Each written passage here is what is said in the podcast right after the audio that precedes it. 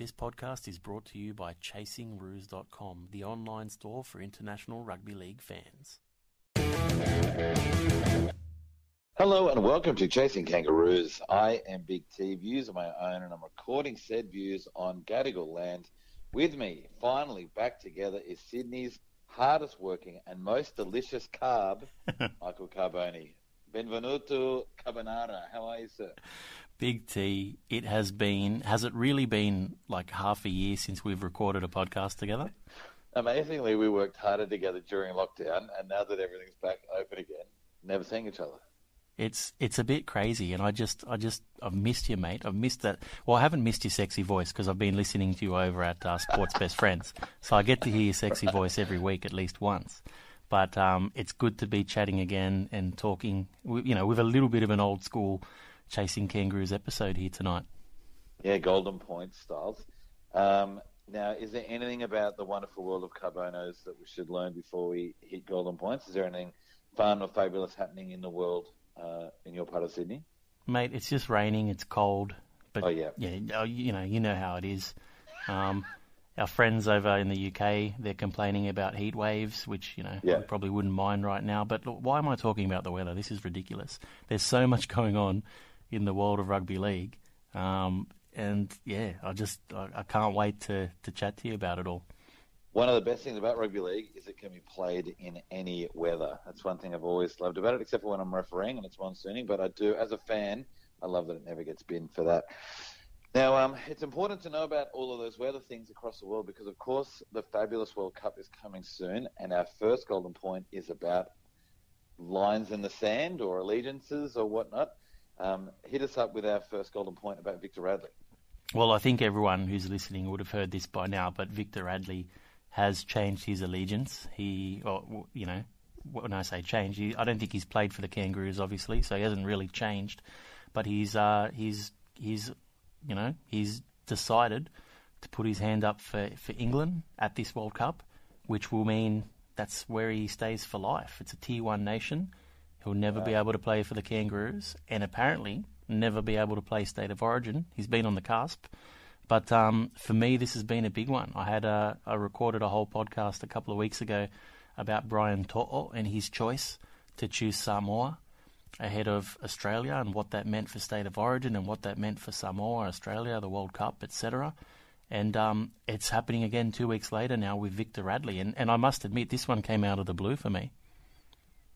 Yeah, me too. Um, I also have been mildly interested in the lack of backlash that he's got compared to To'o. Did I did I miss that? Do I just follow the right people, or, or has have the talking heads been less vocal about this appointment or this decision? It seems to be a little less vocal, and, and I'm wondering why that is myself. Do you think it's because, like, To'o was, you know, playing for New South Wales and probably would have been, you know, one of the first wingers chosen for, like, he definitely would have made the Kangaroos side. So the mm. fact that he's, you know, turned his back, you know, and decide and run with his heart, his heritage, whereas Radley, you know, he's on the cusp of Origin. He's always been there or thereabouts. You know, he gets, you know, injured at the wrong time sometimes. Yeah. But you know, I think it's safe to say he probably wouldn't have been in the Kangaroos squad going to this World Cup. So maybe there's a little bit of, you know, oh well, he's, you know, he wouldn't have made it anyway. So there's not as much of, of backlash. I don't know. What do you, what do you think? Is he even a walk on for that English side? I don't follow it closely enough to even know that. I wonder if if it's maybe not as big an idea because we know To'o's going, whatever team To'o wants to play for, is on, um, be that Origin or in international. Maybe it's not as big a deal because Victor, although has said he'll play for England, they might not even need him. So Look, your maybe back, you'd, you'd think your back row for England and your and your, th- your 11, 12, 13 would be, you know, probably John Bateman, Elliot Whitehead, and perhaps Morgan Knowles. Um, but I think Radley takes the 13 now. I think he would actually get there, and you'd think he would have, you know, he would have had a discussion um, with with with Shaun Wane, the coach, before, Before, making the decision to say, "Hey, am I going to get picked here?" And you know, they would have jumped at the chance. Worst case scenario, he's a pretty good 14. Like he covers quite a few positions. Yeah. So, you know, and, and I don't know. Did, uh, have you did you hear his interview? You know, talking about his allegiance and why he chose England.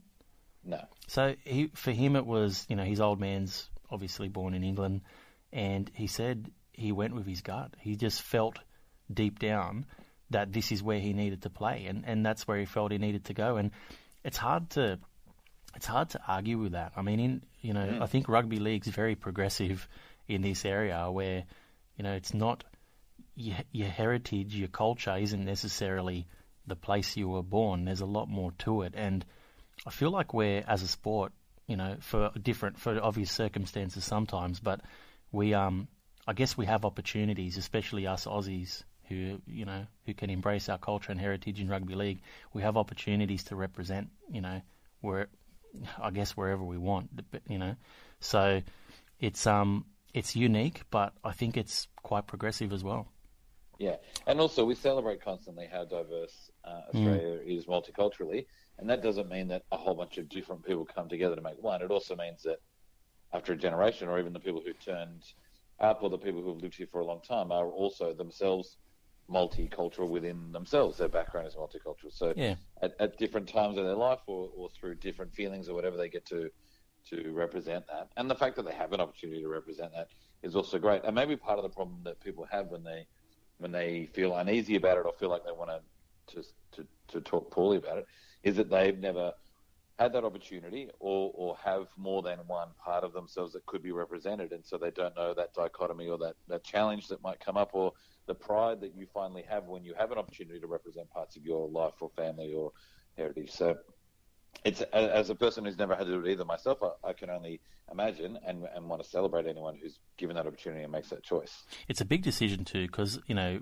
between the T one and T two slash Three nations, you know you can sort of represent different parts of your culture. So a To'o can play; he's been playing for New South Wales, and and he can play for Samoa. You know, um, yeah. We've seen players represent Australia or New Zealand and then go back and represent an, one of the islands, you know, a T2 nation. But Victor is choosing England, and that means that's where he stays for his career. Like he can never, unless the rules change, which I don't think they will, at international no. level, he can't represent Australia ever. Um, if he was to ma- even if he was to make it, but I'm wondering because you yourself, Big T, like you're obviously staunch New South Welshman, big in, big interstate of origin like most of us, but where do you stand on the origin eligibility debate? Because that's coming up a fair bit. It came up with To'o, and it's coming up again now. So people saying, you know, Victor Radley, technically, you know, born in New South Wales, born in Sydney, um, why shouldn't he be able to play for New South Wales and still also represent his heritage with England? There's, mm. there's a lot of people asking that question, and I, I must admit, like, I don't disagree with that that at all, to be honest with you. Yeah, yeah. I think I think it couldn't. I think it's. I haven't had enough time to think about it, um, and and I would need some real time to to look at it and think about it. But I mean, Origin in itself seems quite wacky in how you can, you know, be part of it anyway. So just to have played a particular amount of your football in a particular state means that you're from that state is already murky place to start. Um, you know, you could be born in a different country and then play a lot of, of it here. So um, to, to put it just on where you were born, like Victor, oh, he was born in Sydney, New South Wales, so therefore he should. Well, then that negates all those people who were born in New Zealand or Fiji or wherever, and then mm. and later become proud Queenslanders or New South Welshers. Um, you know, you can't use both those. You can't use that line and then not use it on other people. So um, I think I think it needs to be maybe almost case by case or however it, however it feels. But at the moment, I don't see a problem with this one. I can definitely see that you could you could be part of the New South Wales Rugby League system and therefore want to play for New South Wales Rugby League. Because that's essentially what I think it is. At the end of the day, you're playing for Queensland Rugby League and New South Wales Rugby League. You're not actually playing for the state of New South Wales. There's no government funding really that goes into that or yeah. taxpayer what? money or whatever. So really you're playing for New South Wales Rugby League and Queensland Rugby League. They make up the rules that say, oh, you're representing New South Wales Rugby League for a period of time, so therefore you can represent us forever. And at the same time, you can be born in another country and still want to represent that. So maybe the real problem, I guess, is when we see Sonny Bill Williams or or someone who um, that that other guy who played Sam Sam, Sam Burgess. Burgess, who is to Australians iconically English or, or New Zealander, and then they come and play Origin, then it starts to feel like it's just an all-star game, and it's going to lose a lot of its authenticity, and I it's already yeah. very commercialized. I think that's the clear line, right? Like Sam Burgess should never be able to play, or someone like that should never be able to play State of Origin now. But under the under the rules as it stands, Victor Radley, if he plays for another Tier One nation, he's technically not allowed to play State of Origin, right? So that's mm. as the rule stands. So he could, by choosing England, and he knows this, he would have spoken to to Freddie and, and, and others and gotten advice, but by playing for England under the current rules, he is unavailable for Origin selection.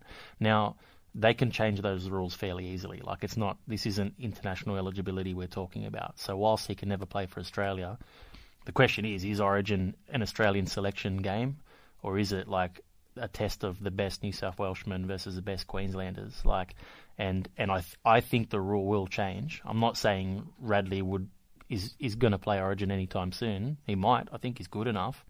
But um, as the rule stands right now, he's he's sort of you know drawn that line in the sand as you sort of mentioned earlier in this convo. Yeah, I'm starting to think that maybe if you make that choice, knowing that that ramification, then then you also shouldn't be able to play. But don't you think it's possible to be like like for myself, right? I'm I'm Italian in culture. I'm Australian, but I like I'm I could I I'd I'd never be good enough. But I'd like to I would have liked to have played for New South Wales. Why can't you be?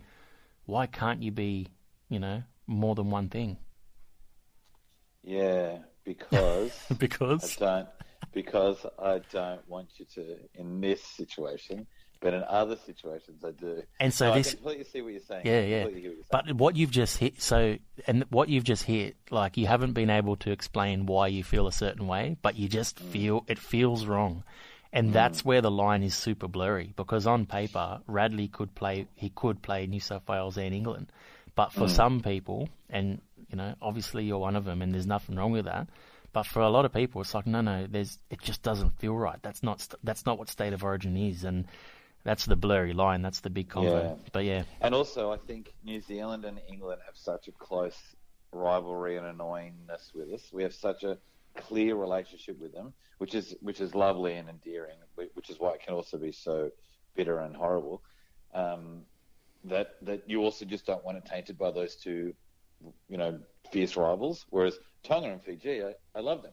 Papua New Guinea, amazing. Get involved. Come and come and do whatever you want. You guys are the best.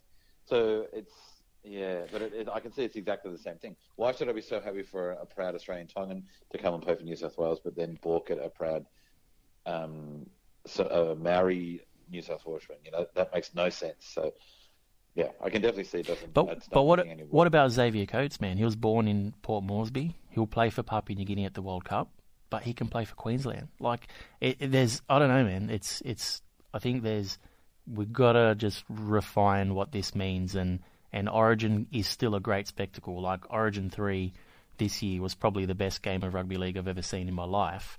So mm. there's you know there's room for Origin and it can it's great but you know maybe we just need to tweak it a little bit to so that it represents you know what Australia and what New South Wales and Queensland in particular you know what it is today compared to what it was when the concept was born you know before we were born like so mm. yeah I feel uh, T I feel like you and I were disagreeing in the most polite way it's not good listening but Oh no no no! It's more me. It's more me actually coming up with ideas about it. yeah I have I have feelings about it which I can hear aren't aren't founded eh, like aren't sensible or rational. So I'm trying to also hear myself out. I'm certainly not disagreeing with you. I'm I'm I can hear and, and agree with a lot of your points. I can hear that they're also disconnecting with what I'm how I think. So yeah, that's a tricky one. And I'm sure a lot of people come in with one perspective and are either leaving with a new one or or Mm. also still sitting there puzzled about why they feel particular ways and can't articulate it. But let's talk World Cup. Like, does you know, you know, does Radley playing for England? Does that,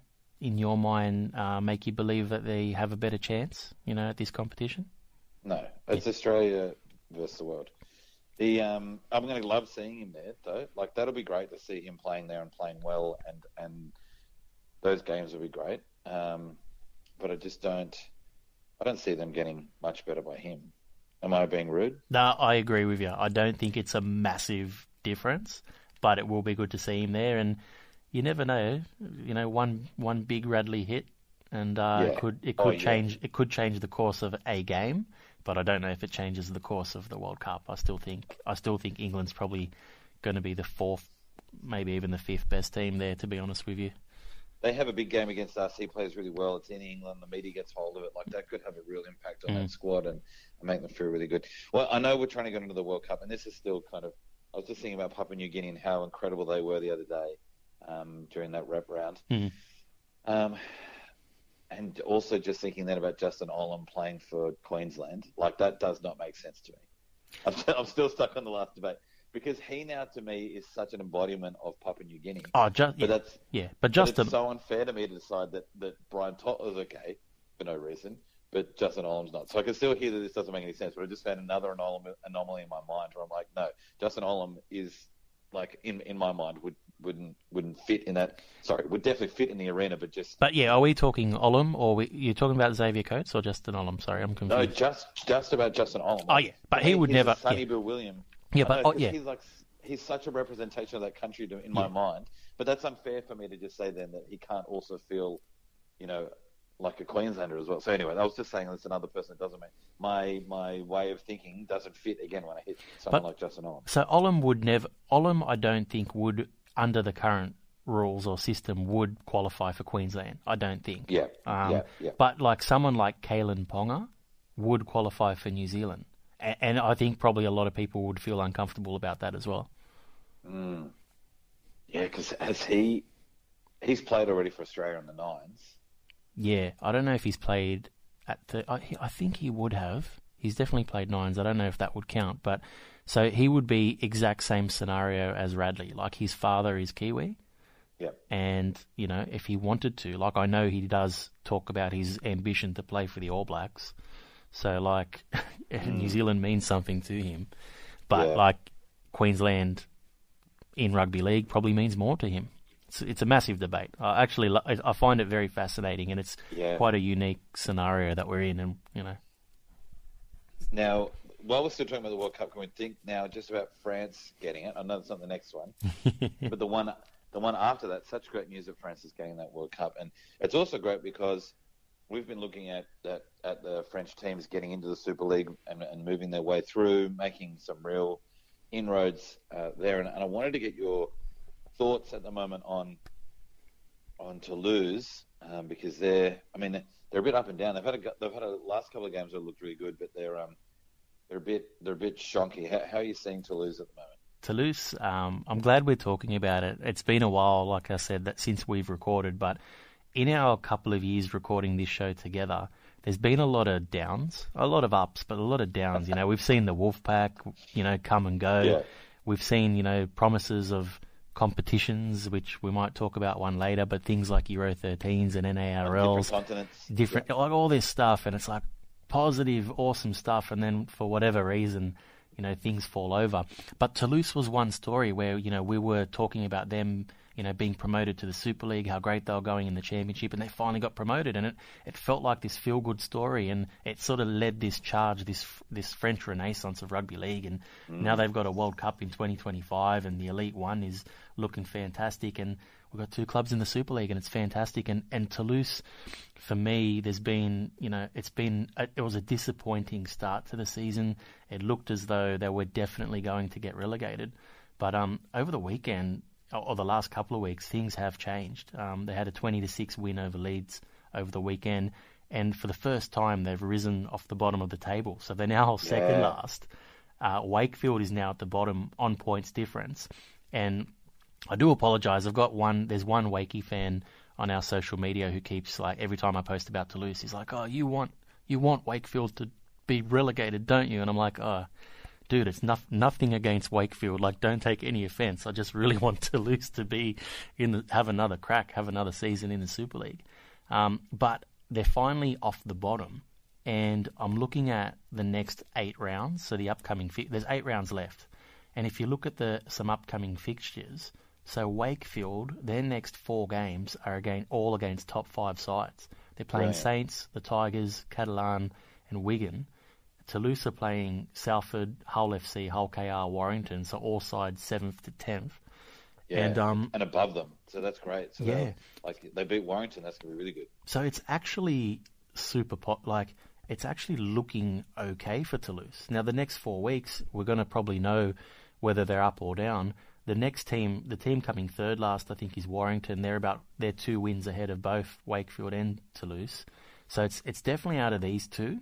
Um, so apologies, Wakey fans, but um, I think Toulouse are going to get there, and I'm really happy about it. So it's uh, it's exciting to see, and it's just so important that we have two French clubs in in the top league over there, you know, leading into 2025. Yeah, and look, I also through my maths, um, I didn't even look at who Wakefield were playing.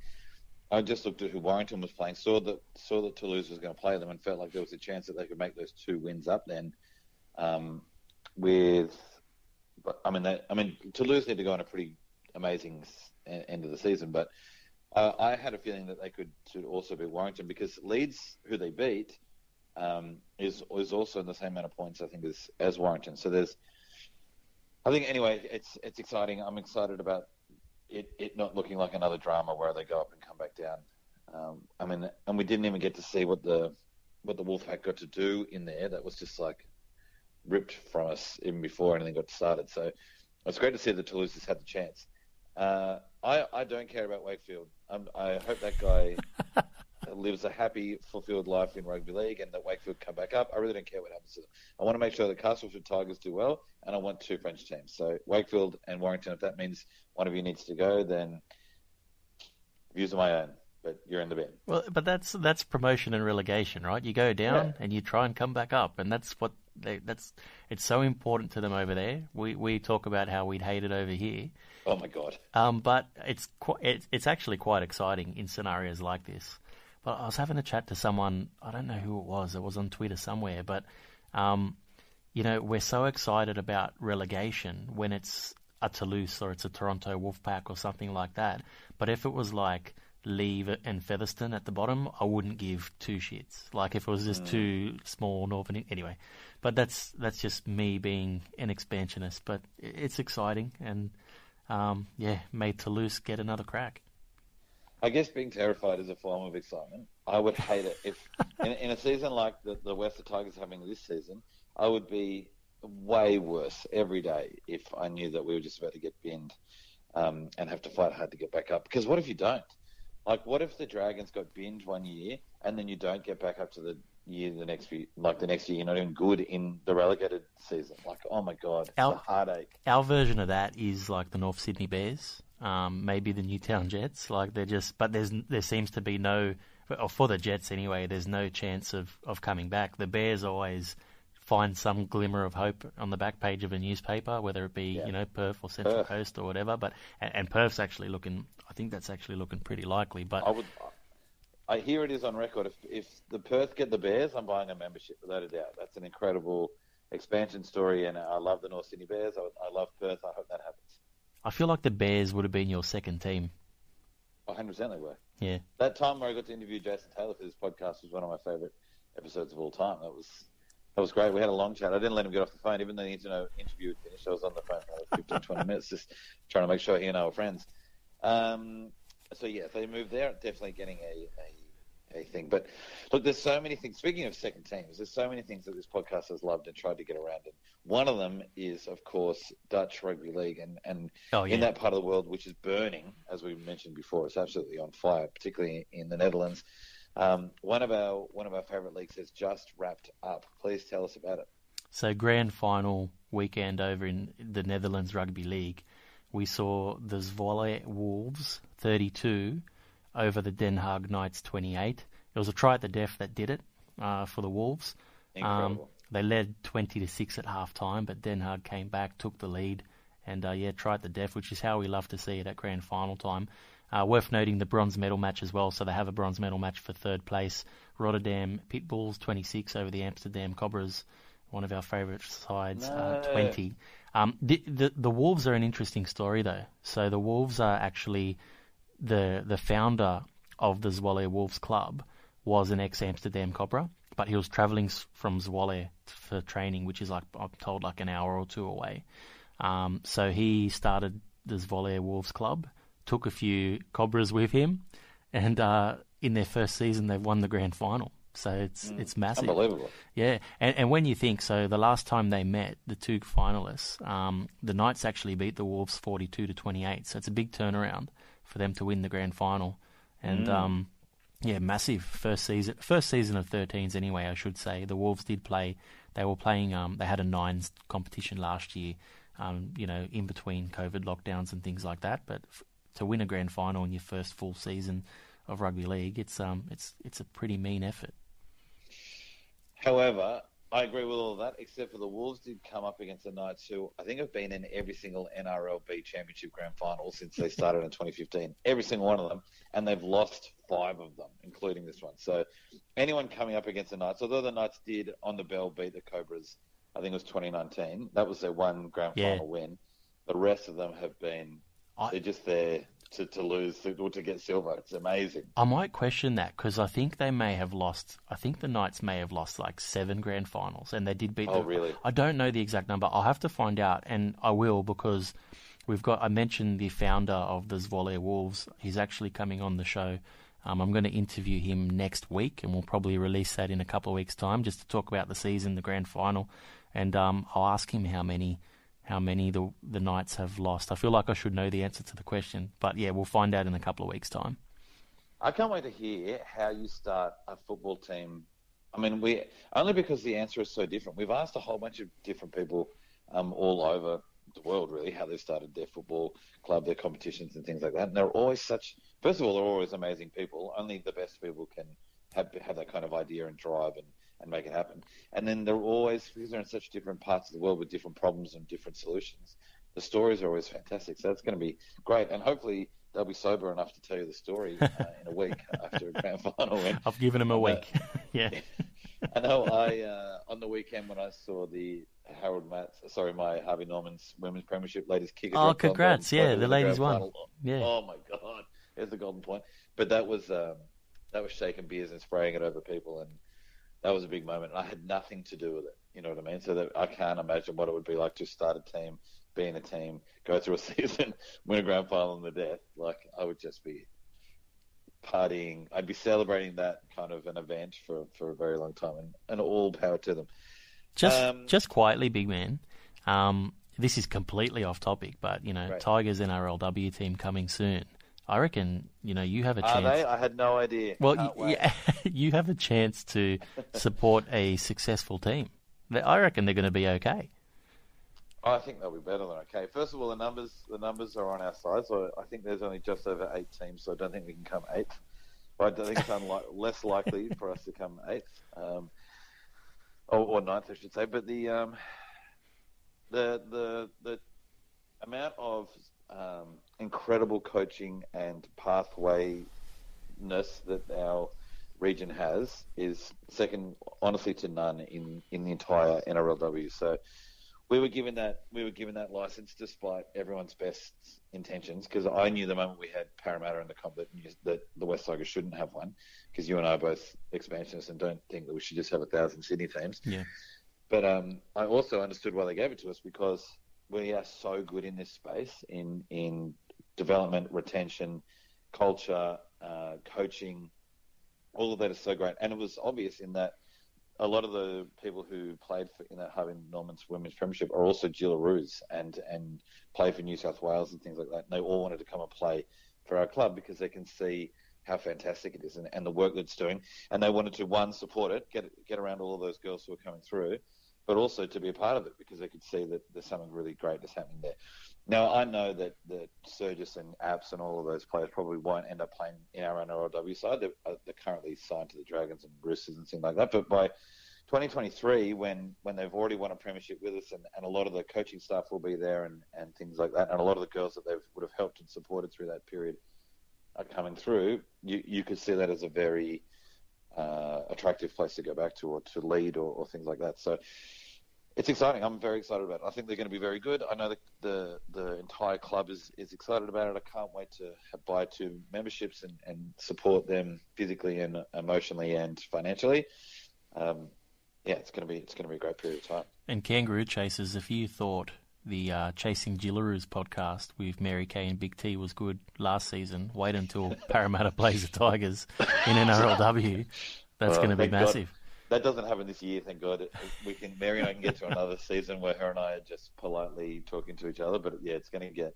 Well, her and I are such lovely people that I'm sure by the time, as long as we don't do it live, I'm sure both of us will be sane and rational and very polite by the time that game uh, review comes around in 2023. But I'm sure at the time it would be heart wrenching. Well, mate, uh, here's a segue for you from new NRLW clubs to new International Rugby League nations. I've got a golden point. It's uh, That's great.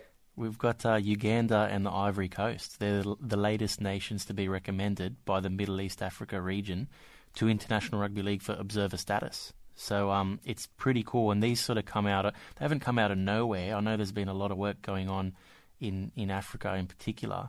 Um, but to hear that you know Uganda, they've established eight teams. They've got four men's and four women's teams, and they're expecting to have their first domestic competition up and running this December. So I think that's pretty cool. And Yeah. um, Ivory Coast, uh, which is run by a friend of the pod, Carol Manga, um, who's done a lot of stuff for the sport in Cameroon. He's also involved here for the Ivory Coast as a general manager. Um, they've developed five clubs. I'm not sure when they're starting, but um, just to see the more domestic rugby league happening in Africa, and um, especially for the for the the women's um, rugby league clubs, because we know there's definitely going to be room for um, an African nation, at least one, uh, at the 2025 World Cup. Now, um, it's going to be interesting to see who gets there, and I think it's going to be a a tough place. So uh, things definitely on the up in Africa, and good to uh, MEA in particular. So um, great to see it, and uh, some of the some of the photos that come from from these countries, like we ju- jump on our Instagram page if you haven't already, guys. But um, you've got these this awesome like green pasture where they're playing rugby league, and in the background you've got like these bulls and cows, and but it's just really cool. And who was I think it was our friend Rob Ashton from from London who commented on Facebook. Maybe he said this this is probably the greatest photo ever taken of a rugby league game, and uh, awesome to see. And, and congratulations to all involved. Uh, two more rugby league nations, which is you know really what this show's all about. I um I know I'm definitely back on a golden point when I'm hearing the acronym MEA. Easily my favorite. It's easily my favorite place because I know Russia. I'm I'm very still pro Russia, just anti Putin. But the um I'm still pro Russia in terms of rugby league Yeah. worlds. But second to that is definitely the entire continent of Africa. Every time we talk about something happening in Africa, I get my imagination gets so excited about the future of what could happen with one of those places. Every time there's one of those African conferences where they're playing each other somewhere, and you hear about that bus that had to travel for 12 hours, and you know it was just all of these incredible stories about these people making stuff happen. That place is so exciting. So like, there's so much romanticism in my mind about about rugby league in Africa, and so I can't. Every time you tell me something about this, particularly things where things are becoming official, where it's not just you know, the competition played here or the tournament there. This is like official things are happening in the world of administration. This is excellent news. Love it, man. It's it's I'm all like I said, it's what we're all about. So great to see. Now, speaking of romantic things that I really hope happen, yes, I know. Where's this going? you very quickly brushed on, like 20 minutes ago, Euro 13s. Yeah, Now, what the hell were you talking? It's not something we I thought I'd hear again for a little while.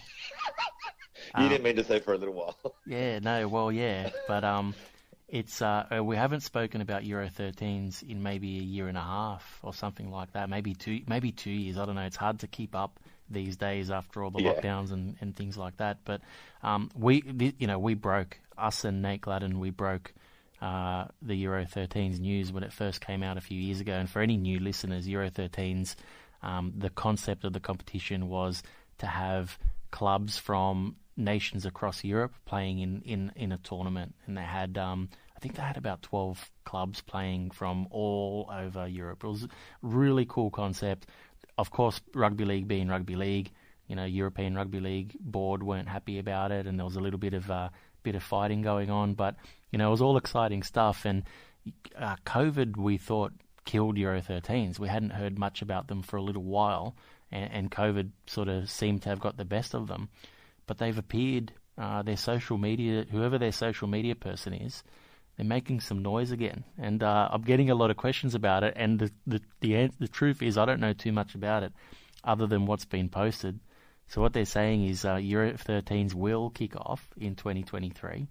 Uh, they're wow. open to new teams. Applications are open, so some of the clubs that were originally there may have fallen over.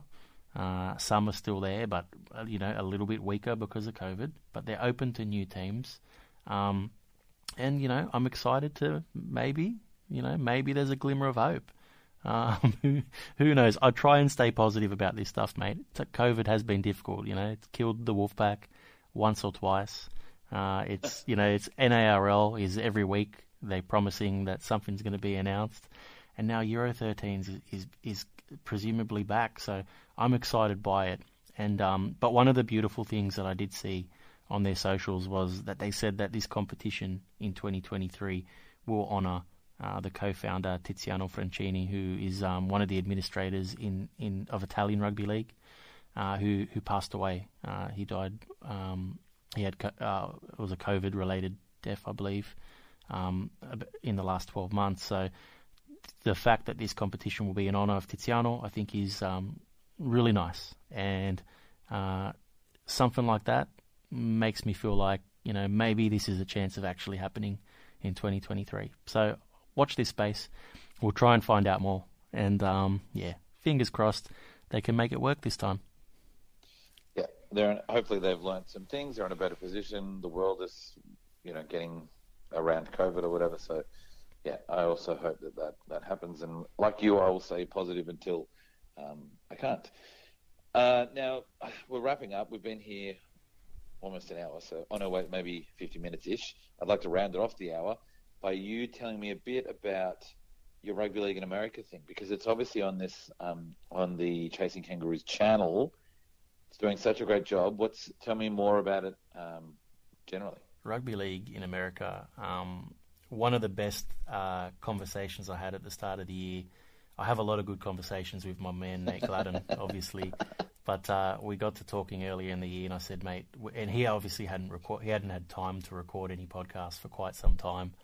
Um, so I said, Nate, like, how do we get you back, and how do we get you under the Chasing Kangaroos media banner? And we concocted a plan to get some other voices in to help him. And you know, the listeners out there, if you haven't heard um, Dustin and Jimmy on Rugby League in America reboot, uh, they've been doing a fantastic job. So if you haven't realised already, every second week. Uh, we drop an episode on a Monday, which is Rugby League in America, and it's completely different to this. Like the guys are so American, it's so funny. They talk about everything, no holds barred. And if you know what's going on over there, then you know it's you know quite a soap opera at the moment. But they oh, talk about all of it, um, and they've been doing a great job. It's becoming very popular. It's every two weeks. We mix it up. I try and record. I try and record at least one episode a week as well. So I'll drop on a Thursday or the alternate Monday. But what we've also got as well, so listeners of RLA will know that they have a very long, uh, a very long segment which is you know news and results from around the Americas. So they talk about results from across, you know, Jamaica, Canada, USA, Brazil, wherever. Um, and it's become quite lengthy. So we've suggested that maybe we split it into its own show, and that's what they've done. So we've now got Dylan Faraci, who is the social media manager for all things rugby league in America, and you may have heard him on Rugby League in America a couple of weeks ago.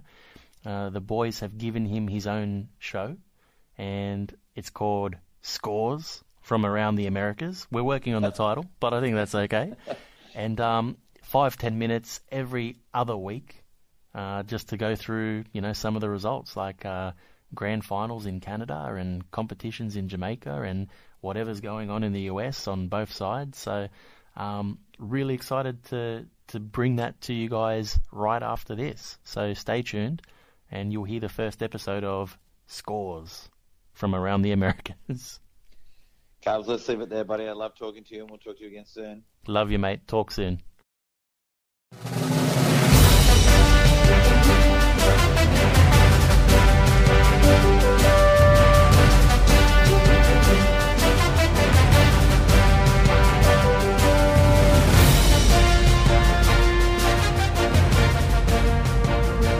Hello, RLA listeners. My name is Dylan Ferracci. and I'm here to give you the scores across the Americas. So we're going to start things off on July 9th in Jamaica with the NCC Round 5. We had Rugby League Portmore take on the JDF Warriors, with the Warriors winning 42 to 34. Then the Young Crocs Academy defeated Spanish Town Vikings 18 to 6. The Duhaney Park Red Sharks defeated the Washington Boulevard Bulls 46 to 10. Now heading down to Brazil in the men's competition, Marigna took on the Sao Paulo Raiders and would be defeated 44 to 28. The current standings for Brazil the Raiders plus 44 with 8 points, Uratal plus 8 and 4 points, and Marigna minus 52 with 0 points.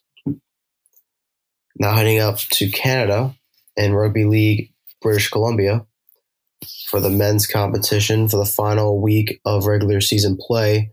We had the Vancouver Valley Vipers defeat the Coastal, Coastal Cougars 24 to 18. The Whistler Wolves lost to the Point Grey Thunder 32 to 36, and the Valley Warriors defeated the Vancouver Dragons 50 to 36. And now in the United States, we had the Jacksonville Axemen defeat the Tampa Mayhem 16 to 8. And then we had a women's match that day as well um, with the Jacksonville Axewomen being defeated by the Tampa um, Tampa Mischief 10 to 42. And then the following week, July 16th and 17th, we're going to start things off in Canada in Rugby League British Columbia for the men's semifinals at Langley Rugby Club. Um, we had the Valley Warriors defeat the Vancouver Valley Vipers 42 to nothing. And the Whistler Wolves were defeated by the Point Grey Thunder at um, a score of 20 to 46. So next week we'll see the Vancouver, um, the Valley Warriors take on the Point Grey Thunder in the men's grand final, and then for the women's, we had a inter squad match in Brampton um, for the Canada Ravens, and then in the United States, Tampa defeated F- South Florida Speed, via forfeit and the Jacksonville Axemen defeated the Copperheads 70 to 10. And then on Sunday, we were going to head to London. The Rootsmen were in Pool B for the London Nines, along with London Scholars, Royal Logistics Seaside, and the Philippine Admirals. And the Roots men finished the tournament as the runner ups.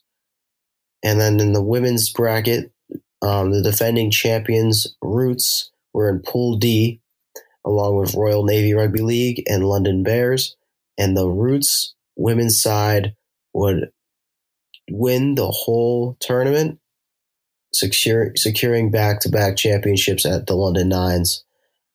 And then this week, for July 23rd, we have um, the men's grand final between the Valley Warriors at Point Grey Thunder for Rugby League British Columbia. And for our women's side, for round three, the Vancouver Dragons taking on the Valley Warriors. And then in the United States, we'll have three matches as of right now. Um, we have a doubleheader going on in Brooklyn for 13s at Bush Term- Terminal Piers Park. The first match will be the Boston 13s taking on the Brooklyn Kings at 5 p.m. The, and the second match for that will be Delaware Black Foxes versus New York Freedom at 6:30. And now heading south, we'll have the Southwest Florida Copperheads taking on the South Florida Speed. Those are the scores around the Americas.